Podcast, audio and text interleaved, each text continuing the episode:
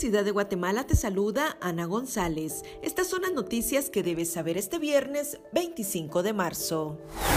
Oposición de Nicaragua pide a la Organización de Estados Americanos aplicar la Carta Democrática.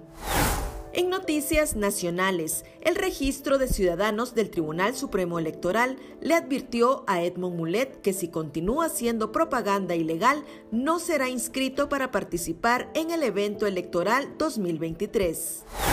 La diputada del partido Valor, Lucrecia Marroquín, calificó de ilegal el pacto colectivo suscrito entre el Ministerio de Educación y el sindicato dirigido por Joviel Acevedo. Guatemala analiza una cuarta dosis para quienes no pueden viajar por restricciones de la vacuna Sputnik. En nuestra sección de República Vive te contamos cómo se fabrican las estatuillas que se entregan en los premios Oscar. También te contamos sobre los principales hechos históricos que marcan las efemérides de este 25 de marzo.